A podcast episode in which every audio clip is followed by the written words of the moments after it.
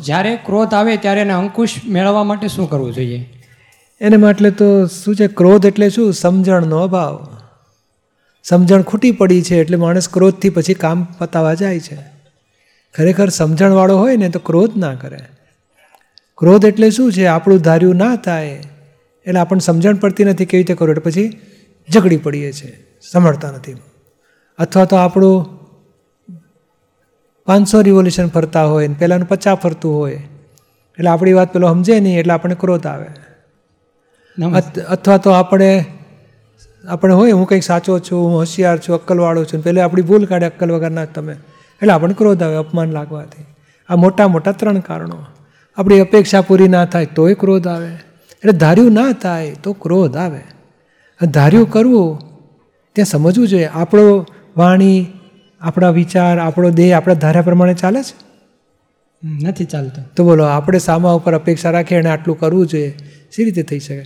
આપણને વળીને કોઈ કહે તારે આટલું કરવું જ પડશે તો આપણે કરીએ કે સમજાવીને કે તો ખુશી ખુશીથી કરીએ? હમ, સમજાવી તો એવું આપણે જો સામાને સમજણ પાડીશું ભલે મોડું કામ થશે પણ કાયમનું સરસ કામ થશે. એટલે સમજણથી કામ લો. ક્રોધ કરવો એ પોતે દુઃખી થવું અને બીજાને દુઃખ આપવું એના જેવી વાત છે.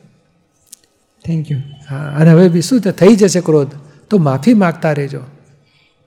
કે હે ભગવાન જે ભગવાનને માનતા હે ભગવાન મારાથી ક્રોધથી દુઃખ અપાયું. હૃદયથી હું પસ્તાવો કરું છું. મને ક્ષમા કરો. આવી ભૂલ નહીં કરવાની શક્તિ આપો.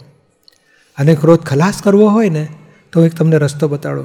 કોઈ કહે ને હરેશભાઈ આવો છે તેવો છે એમ કોઈ જેમ તેમ બોલતું હોય બાજુની રૂમમાં તો દુઃખ થાય ખરું આપણને? હમ. ક્રોધ બોધ આવે?